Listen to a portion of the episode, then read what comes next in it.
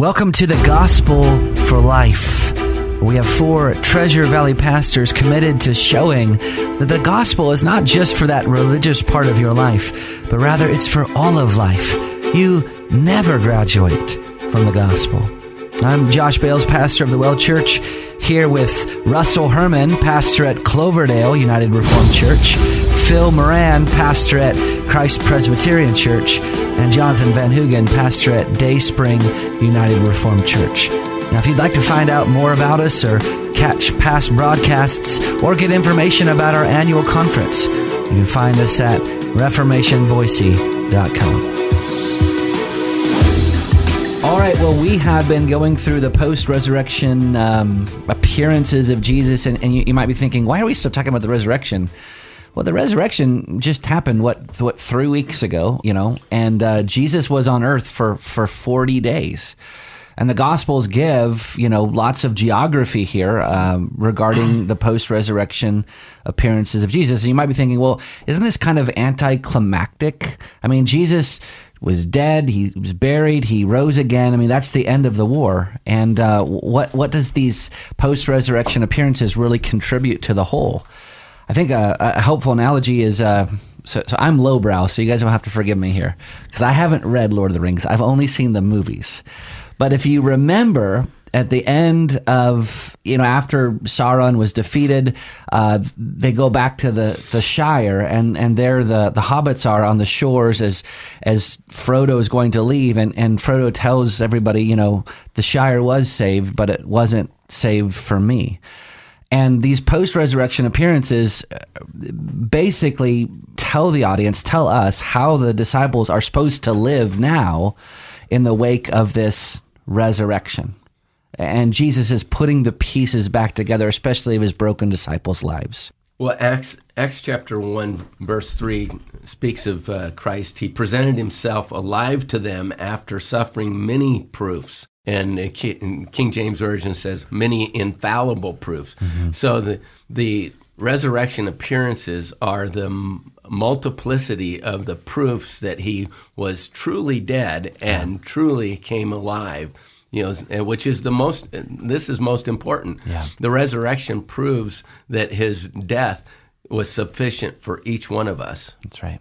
Yep. Well, shall we begin then in John chapter 21? Let's go ahead and read verses 1 through 14. Russ, you want to read those? After this, Jesus revealed himself again to the disciples by the Sea of Tiberias, and he revealed himself in this way. Simon Peter, Thomas, called the twin, Nathanael of Cana in Galilee, the sons of Zebedee, and two others of his disciples were together. Simon Peter said to them, "I am going fishing." They said to him, "We will go with you." They went out and got into the boat, but that night they caught nothing. Just as day was breaking, Jesus stood on the shore, yet the disciples did not know that it was Jesus. Jesus said to them, "Children, do you have any fish?" They answered him, "No." He said to them, "Cast the net on the right side of the boat, and you will find some." So they cast it, and now they were not able to haul it in because of the quantity of fish. That disciple whom Jesus loved therefore said to Peter, "It is the Lord." When Simon Peter heard that it was the Lord, he put on his outer garment, for he was stripped for work, and threw himself into the sea. The other disciples came in the boat, dragging the net full of fish, for they were not far from the land, but about 100 yards off. When they got on land, they saw a charcoal fire in place, with fish laid out on it, and bread. Jesus said to them, "Bring some of the fish that you have just caught." So Simon Peter went aboard and hauled the net ashore full of large fish, 153 of them. And although there were so many, the net was not torn.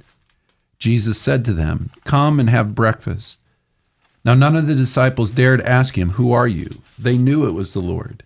Jesus came and took the bread and gave it to them, and so with the fish. This was now the third time that Jesus was revealed to the disciples after he was raised from the dead. Now, I remember teaching this passage a couple, 3 years ago, and I know that commentators are split on what's going on here. So I want to offer my opinion, and it might be wrong. But when Peter says, you know, "I'm going to go fishing here," it seems to me that he is a bit discouraged still. He saw Jesus be raised from the dead, no doubt. But Jesus told them to go to Galilee and wait for him there. Right, in Matthew chapter 28, mm-hmm.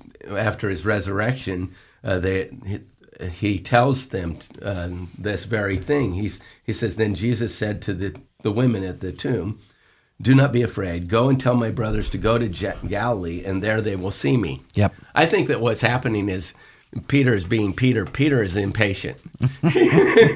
Peter's being impatient. He's in Galilee. He hasn't. Jesus hasn't showed up yet, and he says, "Look, I'm going fishing," which was his trade.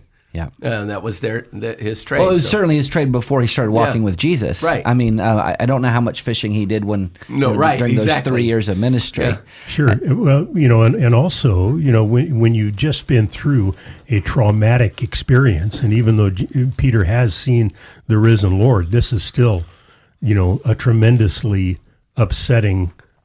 This is a kind of experience that would turn your life upside down. Yeah. And there's a very common impulse after an experience like that to want to do something familiar. Yeah. Well, and they didn't. I mean, my opinion is the disciples didn't know what his resurrection really meant yet. Yes. So they expected him to be a king that was going to conquer Rome. Now he died. Now he rose, and that's like, oh, they were elated, no doubt. They disbelieved for joy. Luke's gospel says, but now what? I mean, one of the things that D.A. Carson points out about this passage, he says, it's impossible to imagine any of this taking place after Acts, after Pentecost. So the disciples going back to fishing. There is neither the joy nor the assurance, not to mention the sense of mission that characterized the church when freshly endowed with the promised Spirit. So this is like the in-between time. And I would agree with that. After Pentecost, Peter's got boldness. He's in Jerusalem where Jesus was resurrected and crucified, and he's proclaiming the resurrection, and he's turning up the city upside down with the teaching that this has happened. Mm. But before then, yes, maybe there's a certain impatience. Maybe there's, as Phil has said, there's a huge letdown. I mean, it's the same thing with Elijah on Mount Carmel. Then he goes off by himself and he says, "Woe is me! It's just me." Right. There's a sense in which there is a letdown, and you can actually experience that in the life of Peter. Yeah. Yep. I think a legitimate question is, let me back up and just say it this way. When you read this account, you have to read it in the fullness of everything else that the gospel writers have told us. And so you can't read this as a standalone story. You read it in the context of Jesus' entire encounters with Peter. And what was the initial encounter? That Peter is with his boats, mm-hmm. and Jesus says, "You're no longer going to be a fisherman in that sense. From here on out, you're going to be a fisherman of men." Mm-hmm. And so I think you really have to ask the question, what is Peter doing back in a boat? Yes, yeah. Mm-hmm. He understood the call that Jesus placed upon his life. Mm-hmm. He got it and said, this is not my life anymore. This isn't what defines me. I'm defined now by the call that Jesus placed upon me. Mm-hmm. And so for him to be back in a boat is Peter, at least in some level, saying, I'm going to revert my identity back to what I was, mm-hmm. not what Jesus now has made me to be. Yeah, yeah. And I think that just goes with the impatience of Peter. Mm-hmm. He's always acting before he thinks. He acts first, then he thinks later. He cuts off Simon Malchus's ear in the garden when Jesus is arrested, because he's always immediate. He's always acting. Yeah. This is one of the things that you see him doing. He's an impatient person that God uses that personality and pushes him into the world as an apostle, as a missionary. I think part of it too, this is before Peter's restoration. Well, actually, I'm not sure because If you go back to the time on the Emmaus Road, while it said that he's already met with Peter, so Peter's already. But we don't know what was said there, though. We don't know what was said. But the one who denied Jesus, who receives a visit from him immediately, which would have proclaimed forgiveness to him. Mm-hmm. Yeah, so he knows that much. I agree with that. Okay, as a Christian, though, I can feel that I've been forgiven by God and yet still disqualified my mission. And I do agree with what Carson and what Russ has said here. I feel like that he believes that Jesus loves him, but kind of as a junior Christian, that now his service seems to kind of be, you know, he's very quick to go back to fishing. And so picking up there, what happens after this? Well, I think there's something remarkable that happens here, because I think Russ is right that Peter feels like a failure. He's going to go back to his original vocation, and Jesus is so tender and very, in contrast to Peter's impatience, Jesus is incredibly patient, and he says, let's have breakfast. There's something intimate about sharing a meal together. Sharing meals was obviously very significant for Jesus. He gave us a meal to continue to remember him. And when he says to these weary disciples who are really confused and don't know what to do next, and I think that's why Peter's gone back to fishing. He doesn't know what to do next. Right. So let's do something familiar. Mm-hmm. And Jesus very patiently says, let's have breakfast. And they sit down for a meal, and it's in the context of that meal that then Jesus goes to the deeper issues. One other thing I'd like to comment on this account, it says they brought on board in verse 10, they hauled ashore of the full net of fish, and 153 of them. And you can read a lot of different commentaries that will speculate about the symbolism of 153, that must have some great symbolic significance. My personal opinion is that it says there was 153 because there was 153. Right, right. Well, that's profound. And,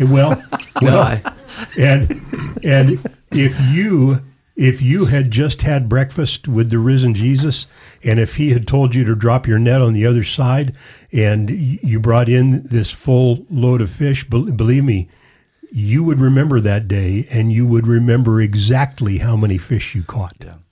There are significant events like that, you know, where somebody will say, I scored this much on the golf course, I did this, you know, I mean, there's some numbers that never leave your mind. That's exactly right. And this is one of them. You know, that impatience of Peter, that impetuosity. You know, he throws himself into the water. You guys are not rowing fast enough, and he's going to get there first. So this is Peter that we're seeing, and I do think that you know, he's been forgiven, but like you mentioned, Josh, you know, sometimes people don't feel forgiven. They have to be taken to that text that says, if you confess your sins, he's faithful and just to forgive your sins and cleanse you of all unrighteousness. And I think that, you know, sometimes we're slow learners. And I've said before, these are the disciples. And Peter is one of them in this case. And he's a slow learner in this. But the Lord is going to meet him several times. That's right. Amen. Well, you've been listening to the Gospel for Life. We hope that this program has been edifying to you. By the way, check out ReformationBoise.com, because we just got word that our speakers this year have, what's the word?